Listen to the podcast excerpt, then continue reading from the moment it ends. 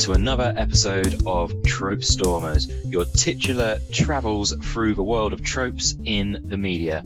As always, I'm Chris Jeeves and I'm ably assisted by my co-host, Mr. Jim Carberg. How are you doing, sir? Hello there, sir. Yeah, We're 10. 10. 10th episode, double figures. What, what should we be doing as like at the age of 10 or 10 fine episodes? Uh, well, we should be sort of watching, just about watching films we, we're not supposed to see. It is at that Uh, point. I think I watched Terminator 2 around the age of 10. I think there was a shocking revelation about Santa. Oof. Maybe came spoiler alert right there. What about the Easter Bunny? You find out about the birds and the bees at this time, and apparently how they have sex with each other. Um, Exactly. so, and that's how wasps are made. true story. You heard it here first, folks. Trope Stormers exclusive. So yeah, ten episodes in already, and uh, I think we, I think we're still we're getting better. Like uh, we're getting into our rhythm, maybe. I don't know. We actually can celebrate with some listener correspondence, I believe, Chris. We can indeed. Johnny has reached out to us. I believe uh, Johnny is from London town in the UK, and he uh, he was listening to our Zombieland podcast. If you haven't heard it, go back and check it out. It's one of our more recent ones. Uh, and I think at one point you and I were trying to work out what exactly a Twinkie was. Uh, neither of us have um, partaken in eating one; they're not readily available here in England.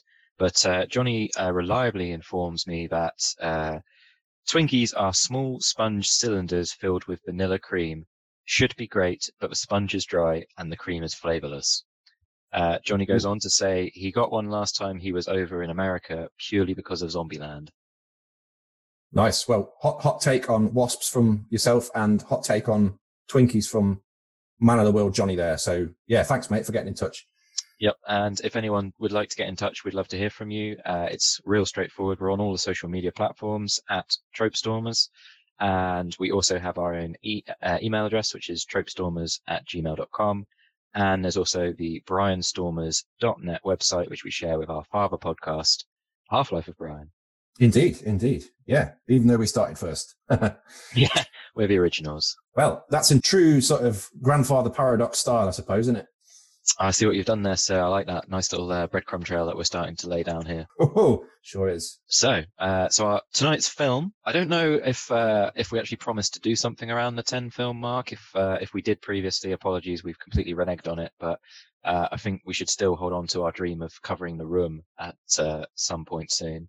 Uh, maybe that could be like a 25th special. It's got to be a biggie. It's gonna. It might even run to multiple pods. Uh, It's, so, there's just so much to cover. It might have to be like a best of 10 or something rather than a best of uh, four. Spin off. Indeed. So last time out on our Storm in a Tea Break, we did 80s action heroes. And the leading uh, man in this caper that we're about to do tonight very much sits squarely in that pantheon, that canon.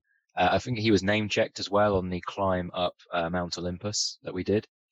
he was at Um, the sort of mid, the mid point, I guess, sort of three, three quarters of the way, sort of, uh, you know, Shackleton, uh, point he, he kind of reached, I think. You know, he's pretty, pretty high up there, but he wasn't at the zenith that we He were was thinking not, about when we were thinking about 80s action. He's kind of a, a sort of poor relation, I, I, sadly, to, to the guy who reached the top, which of course was Herr Schwarzenegger himself. Well, shall I uh, shall I whet your appetite with some juicy little factoids which might give away uh, his identity and maybe the film? So, uh, this man studied classical ballet for five years. He w- admitted that he learnt to speak English by watching the Flintstones cartoon. This one might be more of a giveaway. He was a member of the 1979 Belgium team, which uh, won the European Team Championships and European Midweight Karate Championships in his late teens. I mean, if you had it at the Flintstones, well done. well done. prob- that probably has given that away there.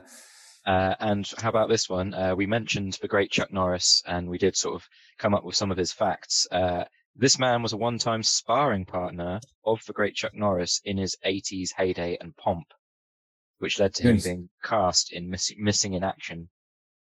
You only spar one time with, with Chuck, like most people. I mean, the fact that he survived and lived to tell the tale and had a career afterwards is, I mean, it's testament to what we're dealing with here. True story. He actually isn't Belgium. He's he's from uh, he's from Birmingham. Oh, He right. got, he got he got a roundhouse kick to the head and believed he was from Brussels. Makes No, perfect that's- sense. That's the the Chuck effect. He was also the inspiration for the character Johnny Cage from the film, uh, from the computer game, sorry, uh, Mortal Kombat. Uh, after they were inspired by uh, his character Frank Dux in Bloodsport doing a splits punch, which was also adopted by the video game. It can be none other than John Claude and his damn van. I mean, Jean Claude Van Damme. yeah, van full of cause based on uh, recent work. Uh, he was also uh, lined up to play Predator, as in the monster in Predator. Yeah, because I think initially the, the idea behind the Predator, before it became this hulking, massive, weird like crab faces and, and muscles, um, was was that it was a more sort of lean, kind of stealthy, stalky looking thing. Um, but oh, I, I mean, we'll, we'll, we'll put some imagery up, but the concept art for the original and the costume for the original Predator just looked like a like a a greyhound with half a face. okay, well, that's an image to work with. Um, would you say then that Predator went on to uh, eclipse that and become quite a uh, an iconic alien uh, figure? Well, I think didn't they call someone because I think they called someone in who worked with Jim Cameron, or I, I could that could be wrong quite closely, but it was a, a specialist um, sort of body horror effects uh, team to come in and create the creature. And they basically had this idea of this with like the, the kind of half-life head crab for a face. Uh, and then and kind of went from there. And then this kind of hunter, uh, warrior culture kind of developed from, from that point on. Mm, fair enough. So yeah. But, but we digress. So I think we, have established it's for muscles from Brussels, and this this might be the high water uh, mark in his career. This film, I think it kind of took a, a bit of a nosedive after this point, post 1994. He had, he had a bit of a renaissance recently with, um, well, renaissance is probably a bit strong, but he was in the Expendables. oh, he's only in um, the second Expendables. Oh, really? He didn't get mm. into the. Maybe he's, oh, he's above, uh, too good for Expendables one. Apparently, he uh, he snubbed the first one. He didn't think it would work, and I think they drafted in uh, Dolph Lundgren instead. Ah, interesting. Yeah, he was too busy pouncing up a mountain chasing after beer, I think. I mean, it pays the bill. sure, why not? He was up a literal mountain. We were talking about a figurative one, but he actually was up a mountain. I mean, it might have been a green screen and some an ice machine, but sure. Yeah, just roundhouse roundhouse kicking the tops off bottles. Precisely. The film that we're alluding to uh, was based on the Dark Horse comic book series of the same name. It was the second film to gross over $100 million, starring Jean Claude Van Damme after Universal Soldier. Apparently, there was a short run uh, TV spin off. I don't know if it made it onto your radar. It certainly didn't make it onto mine. Not in '97, no. But um, it's, it's the sort of thing that would would work for TV. I think it probably if you had it now, now we're in the age of the box set. I think this probably would have would have stood the test of time. This sort of concept. I think if it was done done well and done right, for sure. Um, it even got a sequel, which apparently was straight in the uh, DVD uh, Woolies bargain bin um, never to see the light of day. We are, of course, talking about Time Cop. Time Cop 2, the Berlin decision. I wonder what that's about. Something, something Berlin. I don't know. Oh, I had it up. Let me let me find it. This is this is pretty great. The Wikipedia entry. Yeah, listen to this. This synopsis. Time cop Brandon wants to change history and tries to travel back in time to Berlin during the Nazi era to kill off Adolf Hitler. Somebody's really uh really learned how to write a blurb there. Imagine what the script is like. Yeah, apparently music composed by Andy Gray. So, the Andy Gray. who's to say? I mean, what you know, 2003. I don't think he was still doing the Skywork by then. But uh, yeah, classic uh, Nazi era kill Adolf Hitler time paradox. The one that everyone's always wanted to make, but is too afraid of making in case they get it wrong. Or in, in Woolies bargain bin. In the Woolies bargain bin, and even that doesn't exist anymore. We're talking about um, the, not the Time Cop 2. We're talking about uh, Time Cop, which is set in um, well, it starts present day. It starts present day, like the bit when he's walking in the mall with his girlfriend, who's from Ferris Bueller, who is played by Mia Sara. Um, yeah, I think it's set in present day. It's like 1994, so set when the film was released, and then all of the future stuff is like 2004. So we're in a little bit of a kind of Back to the Future scenario here, where you know we don't have uh, flying DeLoreans or flying hoverboards or time travel, and we've been led up the same Garden Path by Time Cop, which has been promising. Well, Mullets kind of came back around that time, but uh, we ain't got no time travel. Yeah, you know, Mullet's not a great showing, is it really? I mean, it depends, depends who you asked. If you're in like trendier parts of Hackney, you can definitely rock a mullet. We're, we're at the 80s now. We're well into 1994, the era of Take That and Britpop. Well, you say that, Um, but I kind of feel like the eight, the nineties had a massive eighties hangover, and I think whereas in Britain we shook it off quite quickly, I think it lingered a lot longer in the states. Arnold Schwarzenegger was still a big ticket item, wasn't he? He was he was he was Well, big money. Last Action Hero was the year before. Yeah. So you had Last Action Hero, which didn't do brilliantly well critically, but um, I, it's, it's it's a film I like. I like the it was came at quite the right time, I think, as to be like a sort of parody of himself, which he's pretty good in, uh, in my opinion. But yeah, you'd come off the back of the almighty Terminator 2 in 1990 and the, the decade before, yeah, dominated the the, the action movie. So uh, I think you're right. Hangover is a pretty a good way of putting it. And you'd, you'd had RoboCop, as mentioned in the Storm in a Tea Break, and you'd also had the success of the two Terminator films. I think they were kind of scrabbling about, looking for. Do you think there was like an ad exec somewhere, or like there was like a meeting of like ad execs um, and A and R guys, they like, "Seriously, Schwarzenegger is so hot right now. I mean, did you see Terminator? Oh my god! Like, we we got to do something. We got to find a guy. We need to get our own Schwarzenegger. We get me some muscle bound, kick ass guy with a hammy accent, and let's shoehorn him into a movie." And time Cop yeah. So there's like a Venn diagram somewhere with t- uh, with time travel, science fiction, uh, cop, just there. How many circles and are in then- this Venn diagram? oh, I've got more. I've got more circles. and then there was. Uh, Is it just a collision of circles? Is that what this is? It's just a clusterfuck of circles. yeah, it basically spells out Jean Claude Van Damme in each one because yeah, they're they're basically looking for a sort of Poundland version of of Arnie, weren't they? With this, that they could they could try and market and kung fu. That's another circle. They could you know put kung fu in there. Uh, Um, that's that's that's the string on his bow, which Arnie didn't have. Arnie can like lift things good. He's not a human Swiss Army knife, put it that way. Because I mean, I, that sounds like I'm I'm discrediting Jean Claude Van Damme uh, here, or JVD to his friends, as we as I say we call each other, not each other, but uh, I call them. um, Your story's unraveling before my ears. yeah, he this guy is flexible, man. He can he can do some serious splits and punch you in the balls, and Yeah, I mean, were they trying to break records for like most splits and most roundhouse kicks in a film in the same way that uh, Hot Shots Part Deux tried to up the kill count? Um, this was just purely like, right, what have we got? What's our USP, people? We've landed this Belgian bloke. What can he do?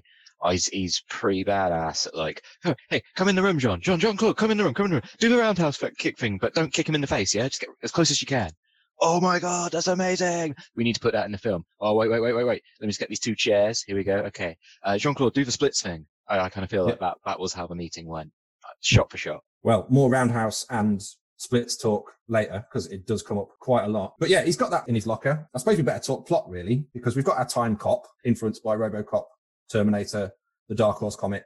As with any time travel media, we've got a time machine. We've got all the staples. We've got a time machine. We've got a series of paradoxes. We've got some things that have to be fixed, right? We do. We also have um, the lost, the lost love, or the lost part of his life, the uh, the dead wife, who he sort of feels like he's got to avenge in some way, shape, or form. Sort of like shows him as a broken character. to kick this all off, the, the opening of the film starts with basically one of the quickest explanations of universe building and time travel I've, I've ever experienced. I know in, in, in recent films, people have invented time travel really quickly. Man, this guy just basically, uh, he's called Spotter, is he? I don't know what he is. Is he like a government agent? He's not really explained. He's just kind of, I guess he's kind of working for like DARPA or something like that, like experimental G-Man. weapons division. And uh, yeah, they just have this like mass, like very brief exposition where they try and throw in as much sort of slightly carefully thought out and scripted time travel explanation stuff to just like, okay, we've got this out the way. Now let's do time cop. Um, and just sort of launch into it. The way they explain it is, uh, you can't go into the future because it hasn't happened yet. So, uh, that's being the timeline is malleable. Um, and, uh, it's like throwing a stone in a lake and there are ripples, except they're ripples in time. They Eh? really did not need to add that last bit, did they? Well, they do because then it goes really meta, and then when they time travel, it's like ripples in space. Come on, someone was really proud of that. They were like, "Oh my god, there's so many layers to this." You know, someone patted themselves on the back, a job well done at that point. It is a bit of a film that, uh, without get saying too much, it is a bit of a film that probably thinks it's a bit cleverer than it is. Yeah, like Or- someone, or- someone, someone was probably writing like in their head was accepting their um their Oscar for script best screenplay or best adapted screenplay. I need your clothes, your boots, and you to subscribe to the Trope Stormers podcast. Do it now! Well, looks like it's time for Chris's first trope. So for my first trope, I'm going to be uh, picking up on what we discussed in the uh, Storm in a Tea Break, which was all about the 80s action hero. So I'm going to be looking at uh, Jean-Claude Van Damme's character, Max Walker, and seeing how he fits in as our sort of lead protagonist and how he measures up in an action hero sense. Because he's not an 80s action hero, he's a 90s action hero. So he's he's matured a little bit. Things are a little bit different in the 90s. Uh, phones don't require backpacks was it 1994? The Sony PlayStation has just been released in Japan. You know, things are happening. Wow. So yeah, um, I would describe him as a, a badass. Um, he's not a survivor. He's definitely a badass, I'd say. Would you agree? Yeah, there's too much. There's too much like showboating going on for him to be just like a kind of, you know, just getting by. Because Yeah. he, he, yeah, he just there's that there's that bit at the start, isn't there, where he um he, he meets with an, like an old time boxer and just takes his head off with a kick, pretty much. Yeah, pretty much. I mean, that whole scene, that was like opening. Uh, we said before the uh, tape was rolling, the um, the sort of Confederacy intro and the super fast exposition kind of are a bit of an odd juxtaposed blur. But then you've actually got this pretty cool scene um, that they let unfold at quite a nice pace, where um, Max Walker's um, partner has basically abused the time travel technology to go back in time and make a load of money on the stock exchange before the Wall Street crash of 1929. And I, I quite, I just quite enjoyed that scene. Like I, it was, it was a, fun scene. Like it was, it was one of the better scenes I thought in the movie. It was given sort of time and space to breathe. It didn't feel pressured, and I thought the performances were quite strong. And there was also like a a really good action set piece with um, Jean Claude Van Damme basically taking apart a whole load of goons and then when they uh, jump out the window and time travel through midair. I thought that was all pretty cool, and then like how justice was dispensed in a very Judge Dredd style way. Um, I thought that was quite a cool opening. Yeah, because there's a lot of like anachronistic stuff in there as well, isn't there? Like he's he's he takes he turns off the old wireless and puts on a Walkman, uh, which we still got um in in the future clearly. Um, and um, then he, he he pulls out this fantasy weapon. There's a lot of good fantasy weapons in this. Yeah, Uh, but like he's absolutely useless with this weapon. It's like like the wrong weapon in the wrong hands. He's he's butters with his. uh It's like almost like comedy, like how how he manages to miss Van Damme so many times. yeah, for a fellow time cop. Yeah, yeah. He's he's definitely in the sort of flat foot sort of uh, brand of uh, police enforcement compared to Van Damme. He's So, yeah, one too many donuts. Yeah, it comes after some quite quite cool time travel bits with the um the, the Confederacy, like you say, the the guy just taking apart a platoon of old Confederate soldiers with Mm. twin twin Uzis. As one um, does. And there's there's a lot of laser point guns in this. I think they must have got a job lot of like guns with laser sights. There's uh, there's a lot of dot laser action going on. Just spray paint a load of Sega lock-ons. oh man, we could do a whole thing about Sega lock-ons. Uh, my friend had one, and I was very envious as a child. Sega lock-on, for those of uh, don't get that reference doesn't really land, was um, is another reference that might not land very well. Um, Laser Quest or Laser Tag, I think they call it in America. There was like a home version that you had, could get made by Sega, where you got the guns and the headsets, and you could run around shooting each other with laser guns. Hours of fun. I think Uh, they were those headsets were inspired by um, Universal Soldier as well. I think yeah, there's a very uh, Universal Soldier vibe because they've got the little over one eye sort of target monocle thing going on. Yeah, yeah, like like Van Damme himself. So yeah, that was that was just my way of roping us back there to um to Time Cop. nice. You've you've you've been the lighthouse once again. Uh, off I went, rowing in a tangent, and uh, you brought me back to shore, sir. Um, so we've got our badass uh, action hero, and his story arc does sort of mirror a lot of. There is a kind of um, a final battle face-off later in the film, um, where he comes up against the big bad, which is played by uh, Ron Silver, um, who I don't believe is with us anymore. Um, who plays a corrupt senator who time travels back in time to further his own political ends. Uh, with some in, with some interesting uh, It's quite interesting how they do the because they've gone completely the other way in this to Back to the Future, for example, where it's imperative that you do not meet or interact with your past future self. Um, you can basically like go timey wimey and tour a, high, a hole in the space time continuum. Um, whereas in this, there's a lot of interaction between past and future selves. The golden rule here is, and this is underscored, there's a massive foreshadowing here with just don't touch each other. Um, as they say, matter cannot occupy two places in space at the same time. No, this matter, yeah, what, they basically can't occupy the same point in space at the same time. And we can we can come back to that later on because that scene in itself is fantastic. Yeah, it's uh, it's pretty great. So yeah, the first the first trope is the we've got our, our action hero, and like any hero of the piece, there's got to be a cause. There's got to be a a quest of sorts to go on, and um, with um, Max Walker in Time Cop, we know that he's, he lost his wife in the opening scene where you have the biggest explosion from a single piece of C4 I've ever seen. Like it just just obliterates his house. oh, can we, there's the um, there's something about the special effects and um, makeup team. I don't know what they were doing in the 90s, but there's an awful lot of blood in this film, very liberally applied, far more than it needs to. At one point, I think Van Damme has a blood beard because he's clean shaven, but he has like a proper beard of like stubble for no reason. Also, when that house explodes, he's standing mere feet away from it and it knocks him flying. Yet somehow burnt? No, just a beard blood. Um, it's, yeah. yeah, I think the special effects people and the makeup team are just having fun with this. He gets given um, a reason to to become a time cop, I suppose, in the sense that you know he's had this injustice happen to him um, but he never goes back and, and tries to change things because that's, that's the noble thing to do.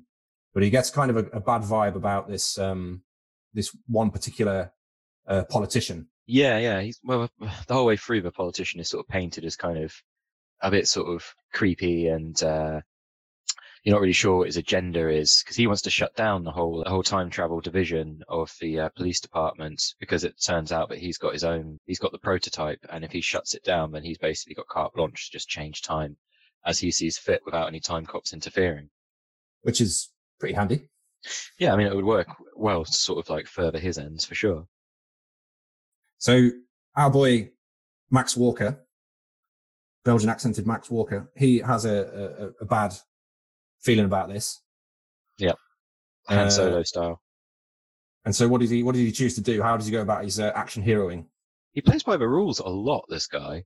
He's not really one to sort of just go about it on his own way. Like he just gets because he has his own boss, and his boss sends him on a series of missions, and he kind of just like follows the line. He doesn't. Uh, he doesn't really go rogue particularly. I think the most rogue he goes is he uh, goes home one night, drinks a bottle of booze, badly uh, mimes along with some homemade videos, and then uh, somehow outrageously fights off some kung fu masters in his boxer shorts with a hangover. Yeah, there, there's knife. There's like knife fights, weren't there? And they they were quite uh, interesting. Uh, there's a lot of the fight scenes in this. For saying he's he's he's like quite a competent martial artist, I think a lot of the editing kind of takes a lot of kind of the skill out of the the fights of these because there were points. I mean, admittedly, I was watching it on a fairly dodgy source. Some of the some of the, the, the fight choreography, you kind of lose place of where where the knives are, where the arms are, where the where the and then you just a roundhouse kick will come out of nowhere, and that's the end of that. It goes a bit Michael Bay. You sort of lose the thread of what the uh, the action's doing. I get the feeling like Jackie Chan would be having kittens. He wouldn't be happy. Yeah, no, that that knife fight scene um, when he's in his boxes is I think it's the guy who he's fighting clearly has the upper hand at one point, yet still continues to just attack in the same way that makes it really easy to defend against. There's like no sort of uh, variety to the attack. There's kind of a, a weird sort of simmering tension between Jean Claude Van Damme and uh, Senator McComb, but it's not massively sort of explained. It's just you feel like uh, Van Damme has a bad feeling about him, and they sort of exchange a few sort of spiked words. Um, and I think it just boils down to him, Jean Claude Van Damme, being quite headstrong and believing in uh, the TEC who he works for um, as the time cops and the police of time. And what's this senator guy coming in, uh, who everyone's kissing his ass because, oh, he might be the president or whatever uh, in the future. And they've got to sort of pay deference to him. Uh, and this guy's kind of trying to s- swing his weight around and shut them down. He is implicated by Atwood's confession, who was the the rogue cop in Wall Street, who was Mhm. trying to make money for his presidential campaign. So very early on, we know what the motivations of uh, the the villain of the piece is, who we'll come on to in a little while. Um, And he, But- but he can't he can't prove it because, as he says, uh, his evidence is gone because they have a uh, Jean Claude Van Damme, Max Walker, and the senator kind of exchange heated words, don't they? But uh, Van Damme says, "Oh, my evidence just died, or whatever," because his uh, his partner immediately got found guilty by the Justice Division, the Court of Three, and uh, he was trying to get him to speak up, wasn't he? He was like saying, "Say something, say something," and the guy was like, "I'm not going to say anything," and he's like, "Goodbye," sort of thing and then uh, then he gets executed, uh, falling through the sky. So how does um how does our action hero fit the archetype then? Uh, What does he- what, What does he do? What does he look like? What does he? well, in terms of the archetype, um, let's let's play a nice little tick box ex- exercise for you here. Uh, is he male? Tick. Almost always American. Oh, here we go. See, now we're into Vianney territory again, where they've basically gone exotic. And uh, Belgium is part of the same landmass as Austria, so pretty much the same. You know, they kind of sound sort of similar in a sort of Germanic, Flemish, English kind of hybrid kind of a way. Um, haircut wise, he's gone big mullet, so he's definitely in the Rigsy camp here. I feel uh, he's not in the he's sort of. bulletproof, not mullet proof. Oh, I like that. Yes, sir. I think that could be the. Uh, that could be the as we usually say at the end there. Um, he does have the uh, the perma stubble uh, that you could probably light a match on. Um, he's a police officer. He's an elite martial artist. He will fight dirty because he will punch someone in the balls whilst doing the splits. Um, Max Walker is a pretty basic name. He has a dead girlfriend, dead wife, should I even say, who was pregnant, just to sort of compound it further. Um, and he does use a variety of uh, incredible one-liners. Um, and he drives, well, I wouldn't say a cool car. I'd say, what did you describe it as? well, The I was, Homer I was car. pondering. Yeah, the the best way I could describe this was when Homer Simpson designed his own car. So I just put in the notes Homer car and then circled it. It looks just oh my god! It just looks like if Optimus Prime like just had had a few and just transformed badly. You nailed it. Oh my god! It just looks terrible. We're supposed to be driving around in them in 2004. I mean, there were some naff cars in 2004, but that takes the biscuit. We won't obviously score him as a as an action hero trope just yet, but I feel a strong case. Um, but any action hero is not worth their salt uh, without having some sort of uh, a nemesis to work against. The yin, the yin and the yang, something that completes them. It's time for Jim's first trip. Yeah, so my first trope is a the villain. We've got the the the, the card carrying villain of the piece, who um, is it quite an interesting one, is it? Because I think he's one of the be- one of the better elements of the film, really. One of the stronger Uh, actors. Yeah, he's he's he's, he's good. He's quite he's quite snarky, sassy. Um, But there's he's, he's got he goes on a bit of a journey because he doesn't start that way, or at least his past self isn't portrayed that way. And as you were saying um, before we got the tape rolling, his future self, when he confronts himself, is quite mean. He's he's mean to himself. yeah, he's like, do me a fucking favor, lay off the candy bars and things like that. Um, just really, really, really horrible because he's, I think his past self has all these ambitions still, but you've got this, this nice contrast between his future sort of jaded, cynical self who, who has all the knowledge of the future and just comes back to get the job done. And then this sort of rabbit in the headlights type character who's not quite as cynical and jaded and evil perhaps as his, his future self is. Um, but yeah, he's, he's, he's basically part of this kind of conspiracy, this time conspiracy that he, that he, manufactures for himself, um, to, to become, um, you, the, the, the president of the United States. So imagine that. So imagine that, Chris, a, a psychopathic president of the United States, if you will. Uh, I don't know if such a thing could exist. You know, I mean, the mind the mind boggles. No Yeah, one would so- ever, no one ever get to uh, top office with that sort of personality uh, trait. Surely. No, it's not. It's, you know, I can only suspend my disbelief so far. We've got this um this this villain uh, played by uh, Ron Silver in Senator, soon to be president, we're led to believe, or presidential candidate McComb.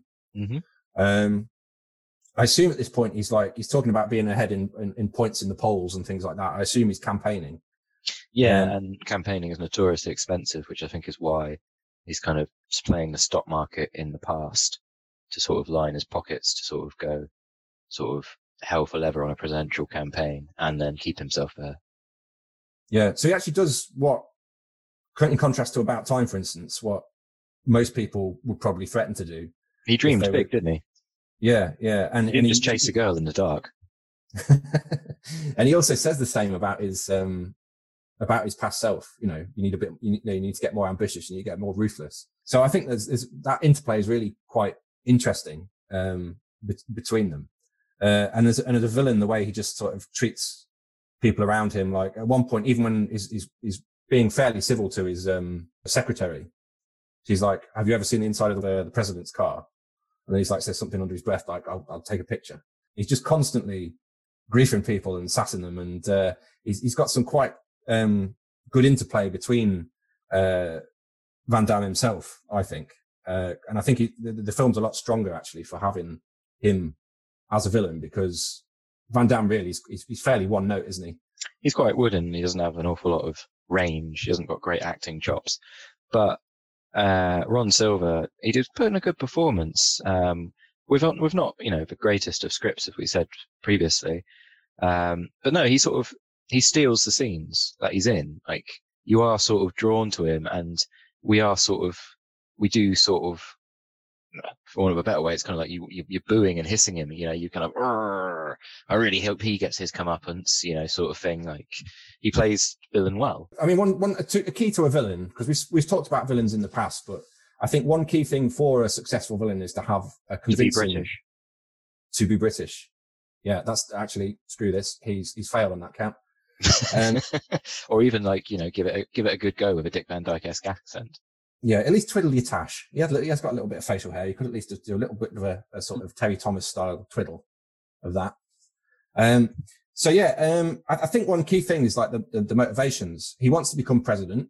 He wants to, he, he believes he can shape the country. He even talks about, you know, making the top 10% richer, uh, in the country. So he, he talks about his kind of hopes and dreams. So there's actually a motive behind the evil things that he, he does because he's just talking about blowing people away nonchalantly. You know, I don't know what the difficulty is. You just point the trigger, um, and they're gone. He's kind of like Reaganism and neoliberalism on steroids. You know, when he's talking about basically just like pushing the capitalist agenda to sort of, because yeah, you're right. He says he likes make the top ten percent richer, and then everyone else can basically just go to Mexico. I think those are his exact words: wall or no wall.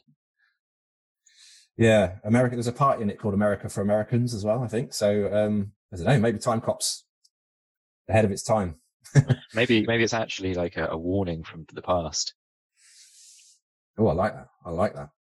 Um, yeah. So I think as as a villain, you know, he's got a, a reason for his evil actions. Um, what he actually does in terms of a a, a plan, um, he's got lots of henchmen as well to help him carry out this plan. And and Um, henchmen they are, aren't they?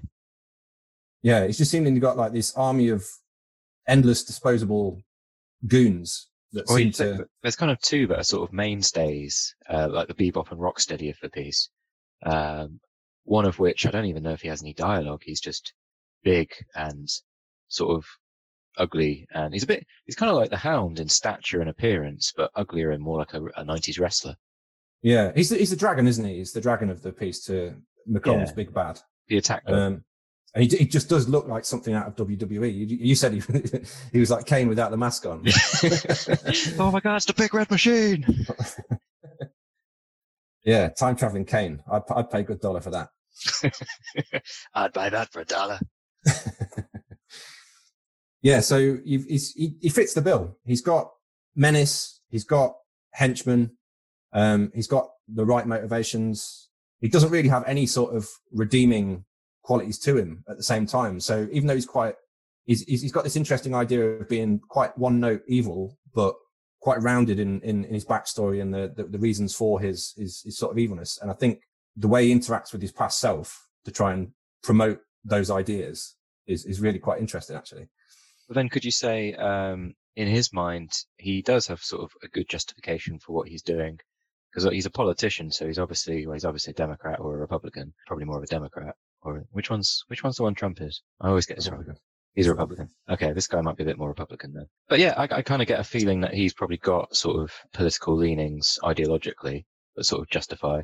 I mean, he's he's pretty card carrying, even if he's on the wrong passport. I like that. We'll take that going forward. Well, how about that? That's Chris's second Trump. Thank you for listening.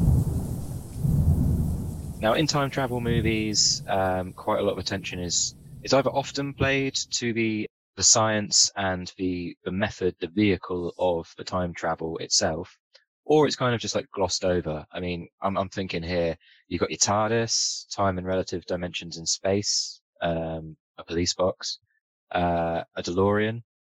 Uh, what else have we got? Uh, a hot You've tub. got the Bill and Ted.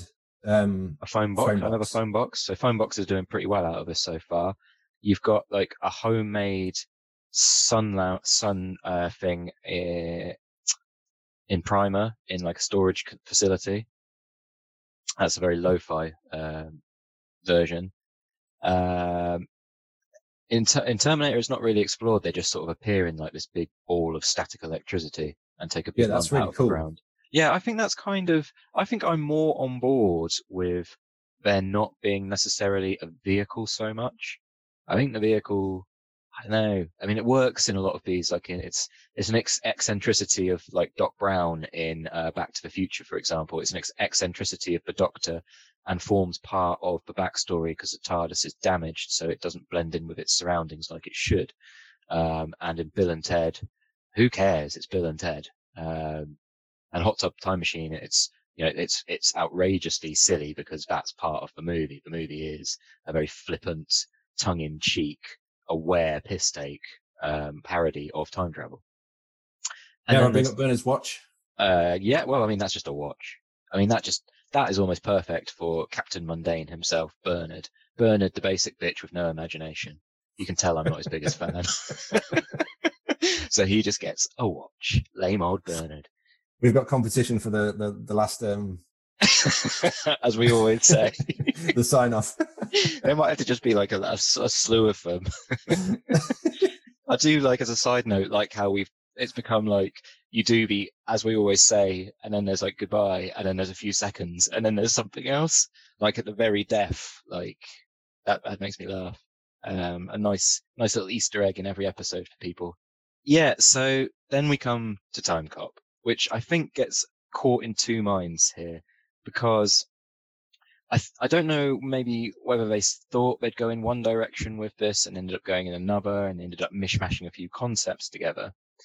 Basically, what happens is they get in, it's a two person operation. It's housed on site at the police station, which is probably in a civilian area, which throws up all sorts of health and safety issues. It was the 90s, no one cares. So they go into this sort of very concretey bunker like place, which they even acknowledge is budget conscious because it's time travel and it's expensive. And they get on what is like the world's shortest uh, drag run with a rocket propelled little sort of um, fighter jet type thing. But they basically very slowly accelerate with lots of fire towards a block of concrete and what looks like a giant magnet. It's like a big keyhole, isn't it? That's It- weird. Oh, maybe maybe that's for maybe it's the key through the lock of time. Maybe we're just post rationalizing and crediting them with things they never really thought of. That was definitely on the, the the the pitch for what the time machine should look like.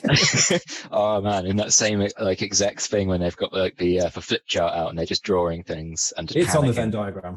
It's oh, the clusterfuck. Um, so yeah, before it hits the uh, the concrete wall, it basically seems to go through like I don't know time stretches visually and it looks like a ripple, like we alluded to previously, like a puddle with ripples, concentric circles emanating outwardly, and then they disappear.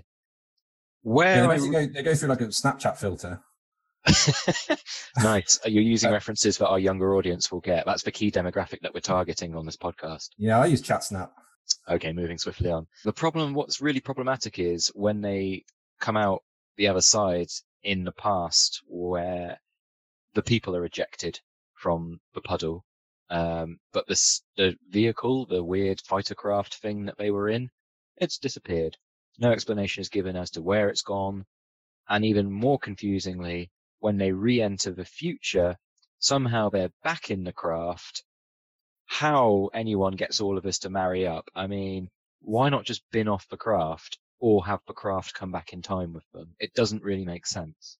because they can seem to transport themselves through time. I mean, McComb goes through. He doesn't use it to go through time. Seemingly, I don't know how he gets through. He seems to just use the little box thing that they used to go back.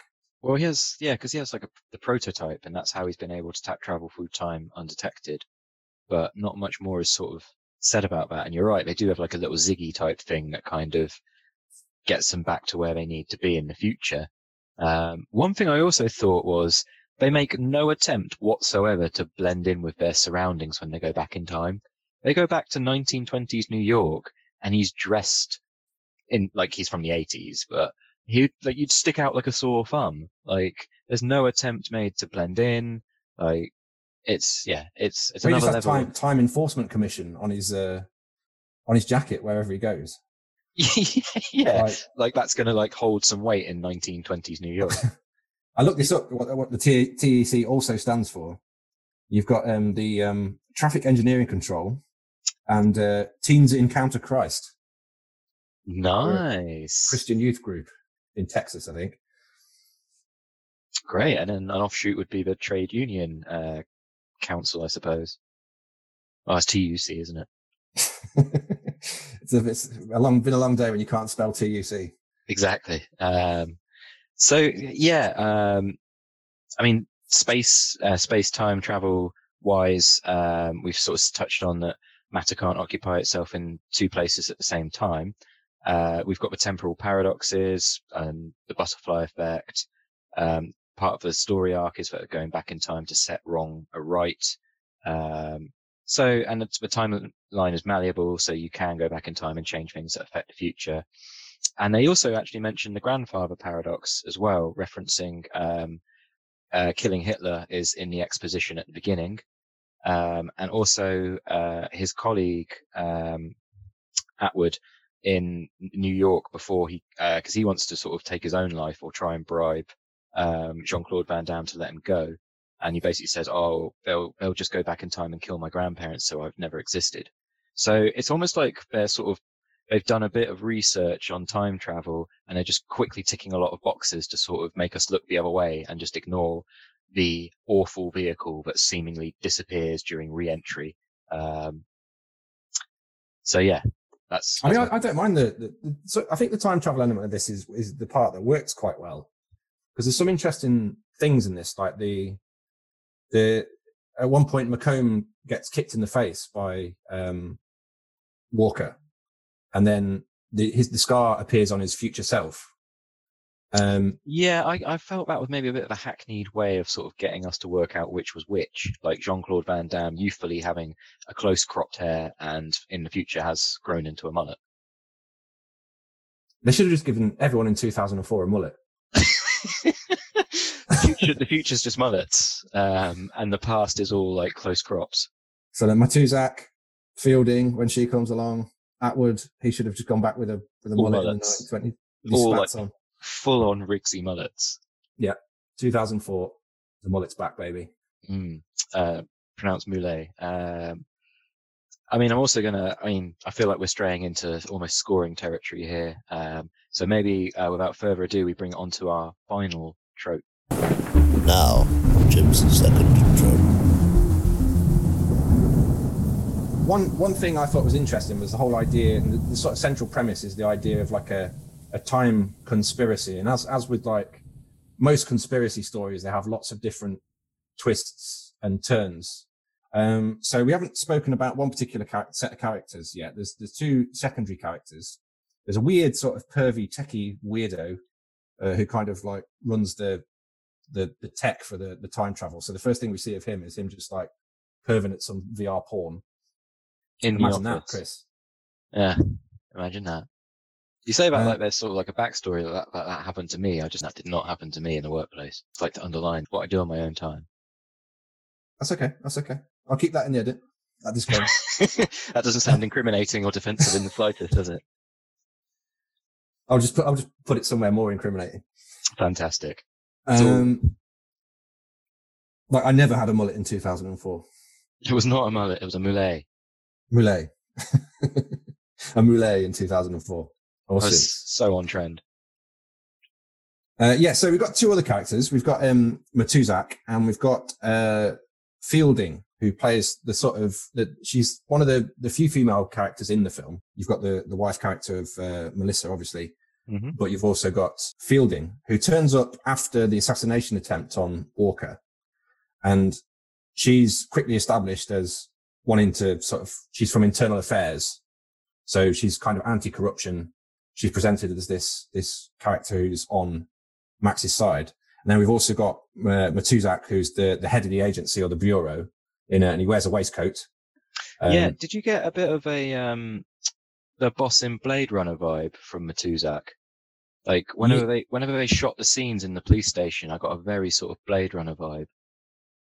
yeah, they're definitely trying to evoke a lot of sort of things they'd seen. The, the Judge Dredd call was a good one earlier. Like the fonts were all very kind of Mega City One and, and Judge Dredd. And I think you're right. Yeah, they've they've kind of taken that sort of. There's a slight sort of noir element to it that they want to kind of evoke. I think, especially when when you're in the offices, they've they've kind of quite successfully blended that kind of like post 80s fashions with what's going on with the the kind of noir elements that they want to kind of incorporate. And I think that's why they partly why they choose the kind of 1920s scene as well. Hmm. Um, so yeah, um, but he is presented as the best friend. They're always talking about how he's eaten his, uh, how do I phrase this? Eaten his wife's goulash a hundred times. Um, Careful. uh, yeah, family podcast. Um, so yeah, they, they, you get this idea that there's an existing relationship, and there's quite an interesting bit where he comes back through time, um, and because of events he's changed in the past, the, the people at the bureau don't actually remember who he is, uh, and he just has to they, they he has to try and establish like trust quite quickly. Um, so you you kind of led to believe that there's there's more than meets the eye with a lot of these these characters, and I think for a long time you're led to think that Matuzak's going to be part of this time conspiracy because you're told that half the agency are in on They're on the take. on the take. Uh, so you've got these two characters and you've established this kind of, this is kind of girl next door sort of rookie, uh, anti-corruption cop plus the head of the agency. And I think now, now I'm sounding it out. It sounds obvious what the twist is, but in the film itself, I feel it's actually quite well done. It comes Um, out of left field. I mean, I, I, I hadn't seen this film. Full disclosure, I had not seen this film before. It's not part of uh, the canon of my youth. But uh, yeah, no, that, that did take me by surprise. I didn't expect that. I did think that scene was going a little bit too well, um, but I wasn't expecting a double cross. I was expecting some sort of like mad fight scene to break out, which it did anyway. But I didn't think it was gonna. It didn't play out the way I thought. Yeah, so there's a, a, a double cross element with it where Fielding, who is this sweet, she tell has a lot of a bit of a backstory about when she was when she was 16. It's going to be her 16th birthday soon, and I kind of liked actually how they kind of dropped out of the sky into a pool. Yeah, I Uh, thought that was um, like when we when we talked about time travel on the uh, Storm in the Tea Break.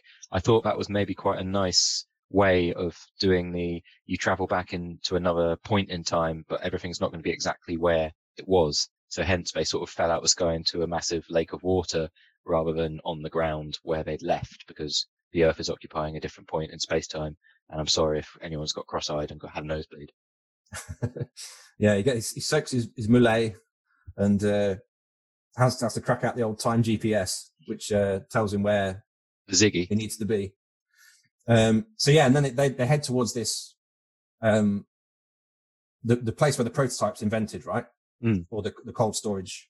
Well, it's the uh, the computer computer company manufacturer because um, they make the CPUs um, uh, because um, Senator McComb previously was in partnership, I think, with a guy who was like the tech whiz, and he was kind of the uh, marketing savvy, and he went back in time to write a, what he perceived to be as a misstep in his career, where he signed away the, his share in the company, but then went on to make billions of dollars.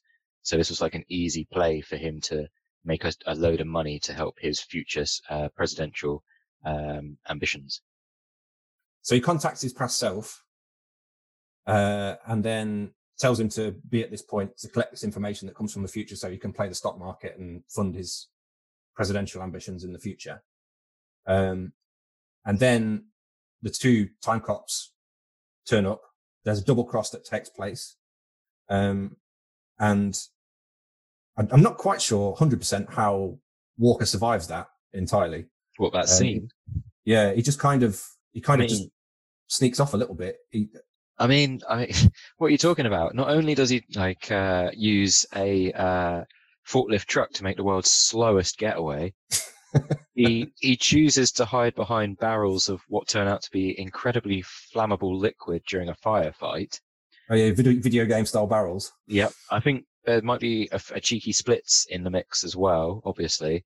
And uh, he unleashes uh, some rather choice um, roundhouse kicks. And I mean, we alluded to it before, where it kind of like nods to Terminator. The liquid nitrogen uh, freezing arm scene is is purely out of the T2 playbook there, but done badly. There's an interesting bit where he says um, he, he, drops a catchphrase there, like a kind of James Bond style quip, um, but he kind of does it to McComb instead, um, saying I should have said freeze, as if he's trying to like kind of hang a lantern on the the ridiculousness of the, the, the catchphrases and quips, kind of like a bit post 80s.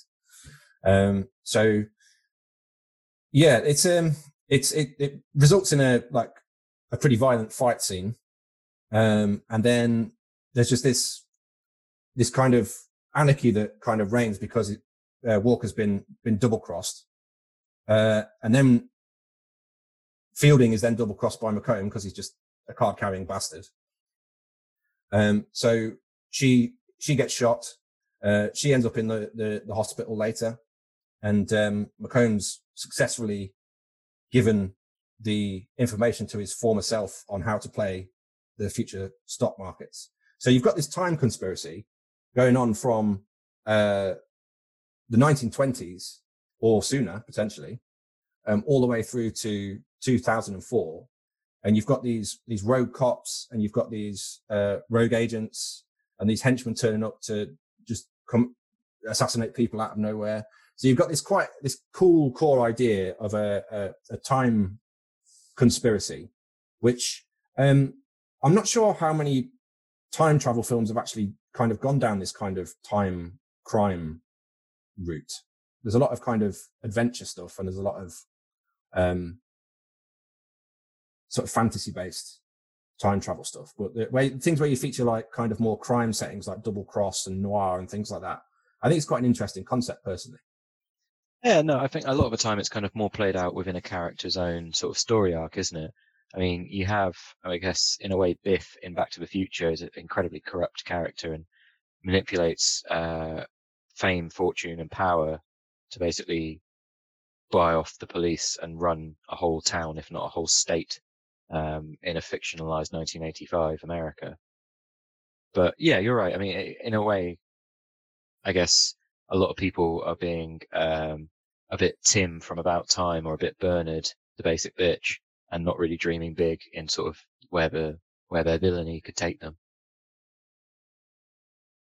Okay, well, we've talked a lot there. We've talked time travel, heroes, villains, time conspiracies, VR porn. Uh, We've covered a lot there. The I think it's time that we this this film has not been a basic bitch by any means. so I think it's probably time to score it, eh? I think that's that's what we're left to do. Uh, so, starting with the action hero tropes, I think, uh, on the whole, it's it's a strong a strong performance from Mr. Van Damme. Um, in in for an action movie, you know, he's he's playing the badass. He has the the story arc where he's got he's a sort of seemingly uh, wrestling with demons of his past with his dead wife. Um, he's facing off against uh, the, the big bads, which it builds up to. He's a one man walking army. And if nothing else, visually and in terms of his personality type and character, he kind of ticks all the boxes, really. It's hard to sort of fault it. Yeah, it's it's very much that kind of like you said, the eighties hangover. Um, but do you think like does it does it stand up in the in these days or in in the nineties when it came out that kind of thing? Did did did you if you watch that? This is the first time you watched it. Um, did did you sort of evoke all those eighties action hero um, notes for you that you were you kind of looking for when you were approaching like a Van Damme or a, an Arnie movie or that sort of thing? I think it, it very much did because it did feel of its time. I think the ultimate acid test, um, to bring it back to uh, Austria's finest son, no, not Hitler, um, Schwarzenegger. Um, it was the same year, I believe, that True Lies came out, and you know that that is pinnacle of '90s action hero film. It's uh, it's not too. It's got one foot in the '80s because it's got Schwarzenegger, but it still feels a bit fresher and a bit more sort of 90s and of its time because Jamie Lee Curtis's performance is a pretty badass.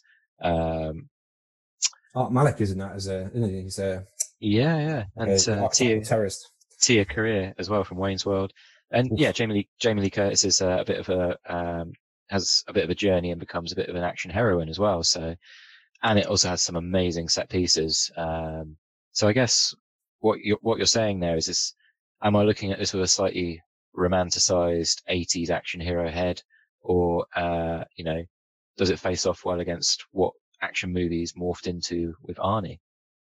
Is it a moot point? I mean it's an action film. It's Van Damme. He's playing an action hero. I, I kind of think he hits the mark. He hit all the archetypes apart from the cool car.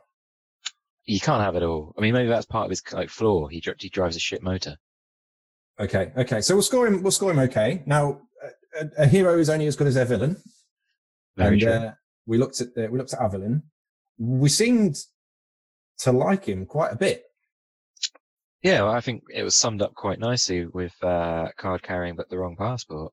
You know, he he like we said, he steals a lot of scenes. He has a a bit of a charisma, and he gets he got me certainly on board with like rallying against him. Yeah, it's it's it, it, does it's the best acting in this film. I would I would say uh, comes from Ron Silver uh, because he has to play two versions of himself. I know Van Damme does the same, but the the the younger version of himself just really just gets beat the shit out of. Really, um, I think his, his, sort of kung fu skills came on a little bit uh, over those ten years because um, he just gets absolutely mullered every time he has to face off with somebody when he's younger. Um, or the mullet of power, the mullet of power. With great hair comes great, great responsibility. Exactly, exactly. So, um, yeah, you've got your your villain who is, is shown in two phases, which I quite like, and one seems to really hate his former self, or and uh, which I just think is fantastic. Like as as a, as a concept, just uh, it's like you've just got a job to do in time. Go back, tell this idiot what to do, uh, and then become president. I just think it's it's a very underrated kind of villain performance, really. And they, they were, I think they were trying to evoke sort of a Hans Gruber type uh, vibe, not not so camp and not so German, but they were definitely going for that sort of corporate thief type. You're nothing but a common criminal. No, you're just nothing but a petty thief. I'm an exceptional thief. oh, it's, it's looking good, Chris. So far, so for, far, so far. Well, we didn't talk about his death. Uh, we haven't touched on the death when he becomes a gelatinous pink blob of bubblegum. Because every every good villain needs a good death. I don't know if this was a good death. I mean, it's almost like a comedy death. Oh, so do you, you didn't like the death? Oh no, I, I like it, but for all the wrong reasons. I don't like it because it's like cinematic, like masterpiece of special effects. I like it because it's it's dated terribly and just looks looks like they might have run out of budget and uh, the props department and CGI department just bodged it together late one night after you know, mainlining too many coffees. It's kind of a shame, I suppose, because it could do that. I, I think as a, the concept of the death's quite good. The rule that was, you kind of, it's foreshadowed quite hard throughout the film, um, of you, you're not allowed to occupy the same space in, in the, the space time continuum. Um, comes to fruition where Van Damme actually makes some weird line about can-can dancing, um, before kicking him into. it had to be a kick, didn't it? It had yeah. to be like, it's either that or he did the splits and somehow that knocked him into himself. Yeah. So I, I goes, I suppose the execution of the death is quite ropey. The concept. As a villain, we're kind of glad to see him get his comeuppance and the actual concept of the death itself is actually, is pretty cool, uh, throughout it. Uh, all right. Uh, now I sense a bit of a, a, time spanner in the works here when we are looking at science and hokey science and the kind of the mechanics of all this. Yeah, I mean, they they do try and sort of with the exposition at the beginning and some like throwaway lines of dialogue like the grandfather paradox, killing Hitler, um, the story arc of going back to put right what was made wrong, the sort of butterfly effect. I mean, a lot of this stuff is very kind of uh, time travel 101. Um, they haven't sort of completely brushed over it in a sort of timey-wimey Doctor Who sense, but again, they haven't sort of like nailed it head on. It's kind of like they're in a halfway house where it's kind of you feel like you should either invest one way or the other. And I, I, with that awful sort of technology for the traveling back in time and the disappearance of the weird white shuttle thing, yeah, it leaves me a bit flat. And and if you need any more convincing, um, there's even the uh, the pushing of the big red button to make the time machine work, which I think you know should be a, a death knell for anything. Big dead horse, red button. Big okay. dead red horse button. Uh, all right, so that's uh, it's not looking good for the the science of it, even with the uh, the the foreshadowed death. Um, yeah, and I'm going to throw in the Homer car because that's a piece of technology as well. So. Oh god, yeah, that's it. Kill it with fire. Um, so yeah, that's that's two one. So uh, on to your uh, final trope, good sir. Yes, I suppose it's the idea of the the double cross time conspiracy. Um, I think that I think if I'm talking about what what what I like about this film and, and the problems I have with this film, I think it has some very very very strong scenes and some very strong ideas, but then it kind of gets mired with some sort of clunky pacing, and there are just some scenes that go on way too long. Um, because it could be much shorter. This film. It sags, doesn't it? In it the sags middle. in the middle. And I think that sagging kind of made me my sort of attention wander a little bit um, from what I thought was a fairly strong opening, an interesting premise. Um, but yeah, by the time of the sort of the final sort of scene, I was kind of done with it. I'm not going to lie. I wasn't, yeah. I wasn't super invested. Yeah. Cause I mean, up until that, it gets interesting again, kind of around the sort of the, the double cross, which is what I, I kind of mentioned along with the, is kind of like the focal point of the, the whole conspiracy, you know, that I layer, layers and layers of trickery and, and, um, politics, uh, stemming across the decades. So I don't know, for me, does it, this kind of how convincing for you is is that as an idea? Because I, I quite liked. I, I I think I'm coming out quite defensive on this film because I, I, I quite liked the fact that they built up two sets of characters, uh, and one of which, either one of which, could have double crossed him at the same time. Well, there's a kind of red herring in his uh, in the police chief. Because there's that very obvious scene where it's like, "Do you believe me?" And Walker kind of says in a kind of sarcastic way, "I believe you." Oh yeah, yeah, yeah. About, Have you been bought by uh, the senator? Um, so yeah, I, for me, I, I, kind of that whole thing where it starts off with that scene with the the Confederacy. You kind of get the idea that people are doing this throughout time. Then it goes to the twenties, and you see the part of the conspiracy in the twenties, and then there's the double cross in uh, 1994. I think, bar uh, quite a few problems with pacing and things like that, it, it just about manages to hold this kind of interesting narrative together. But you, you I don't know whether you disagree or not. You seem well, to switch off. I, I mean, I did. Um, but then also that whole opening scene with the Confederacy stuff, uh, and the the guy with the Uzi stealing the bullion, that turns out to be used by some German terrorists to buy arms, I think, from the Middle East. And they get rumbled because the gold bullion is stamped from 1929 or whatever. And that's, that's something that's not really explored that's quite interesting is, you know, how, I think you touched on it, um, how come other people, you know, because they were really worried, to the Americans, that other people were going to develop this technology or steal the technology. And then it seems other people have got the technology. So who's policing other countries' time? Are there time cops there? Are there time cops? Is Van Damme's TEC, TUC team policing the world in a sort of Team America kind of way? Um, and then wouldn't that open a can of worms with whatever changes the Germans were making to do in the past would have the butterfly ripple effect on whatever was going on in the Americans as well. So it's almost like a thread that's kind of comp- like very quickly. I mean, it opens for film and then is brushed under the carpet very quickly and never really thought about again. So you think there's probably there's too many holes in it for it to be like a, a strong. I think there's good ideas uh, and there's good there's good elements and there's good bits. I just don't know if it sort of hangs together that well. I mean, and for a lot of people, that's that's not really that important important because it's it's it knows what it is. It's not making it's not Inception. It's not like making you know it's not Interstellar. It's not making high-minded treatises on time travel and philosophical dilemmas and what it is to be human or things like that. It's it's a rip roaring action film starring Belgium's finest. So I guess it's kind of what you want to take from it or your expectations are. Kevin De Bruyne. Yeah, exactly. okay, fair enough. Well, yeah, I I guess we we we need a. Do you know what this falls on? I was going to pull out an auxiliary trope, but then the shit technology in the shit car really wound me up. Are you reneging on the final scene of the film?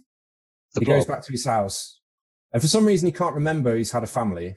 Oh my god, how have we not touched on this? Oh my god, this this is such this could be a trope all in of itself. Yeah, because he, he, comes home and he's basically got like a what, it's like six, seven year old child who he has like no idea who this kid is. So it's not like the magical osmosis catch up of about time where they just seem to know or don't know like what they've changed in the past. He's now landed with a wife who's pregnant with their second kid and he doesn't even know what this little boy's name is. Like he doesn't know it the kid like runs up to him and he like picks him up. He's like, "Mom says we're gonna make hot dogs on the barbecue." Like, hey, okay. Dad. Hey, you. hey, son. barbecue.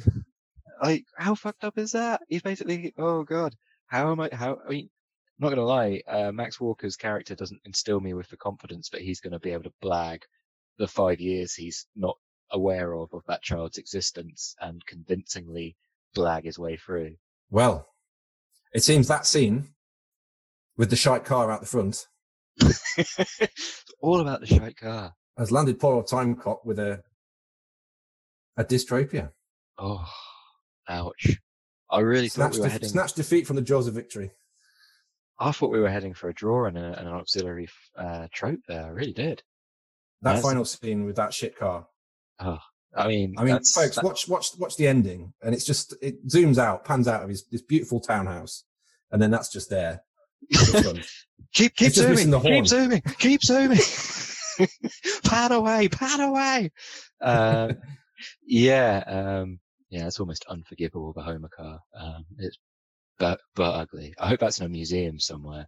Um, maybe it was the inspiration for the Homer car. I mean, that would that would be something. Um, but that's trope storming, folks. Um, quite honestly, we don't know how this is going to pan out until we've done it. So you win some, you lose some. And unfortunately, Jean Claude's Van Damme, uh, Dan Van, um, one of those was the right way around. Uh, there's too much time travel talk off on cross-eyed. Damn car. Jean Claude's damn car. His motor. yeah. It's let him down. Um, there you go. It's not because he's not a great action hero. Oh no, we, he's he cleaned up on the uh, the action hero trope there, and he's he's got a, a fairly extensive back catalogue of uh, action hero roles, including uh, with Dolph Lundgren in Universal Soldier, and uh, aforementioned tree kicking down in Kickboxer. So salute you for that, sir.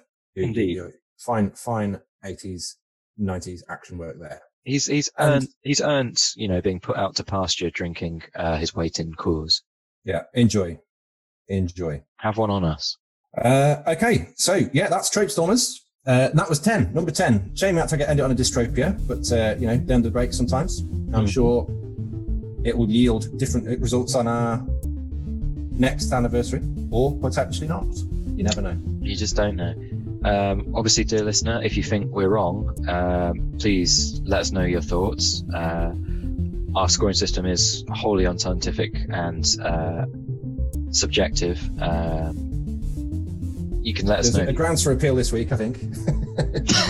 make a case. You know, you're, you're probably wrong, but you feel free to make the case. Um, but yes, um, as we said at the top of the show, you can get in touch with us on the social medias. We are at Trope Stormers across Facebook, Instagram, and uh, on Twitter. Um, we also, you can write to us uh, at tropestormers at gmail.com. And we're also on the Tinterweb with the brianstormers.net website, which we share with our father podcast, The Half Life of Brian. excellent, excellent stuff. Fine work there, sir.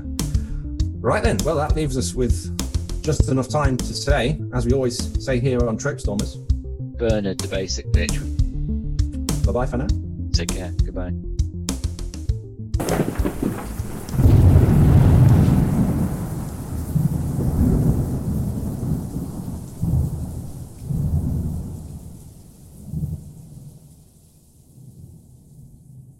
Pervin at some VR porn. That did not happen to me in the workplace.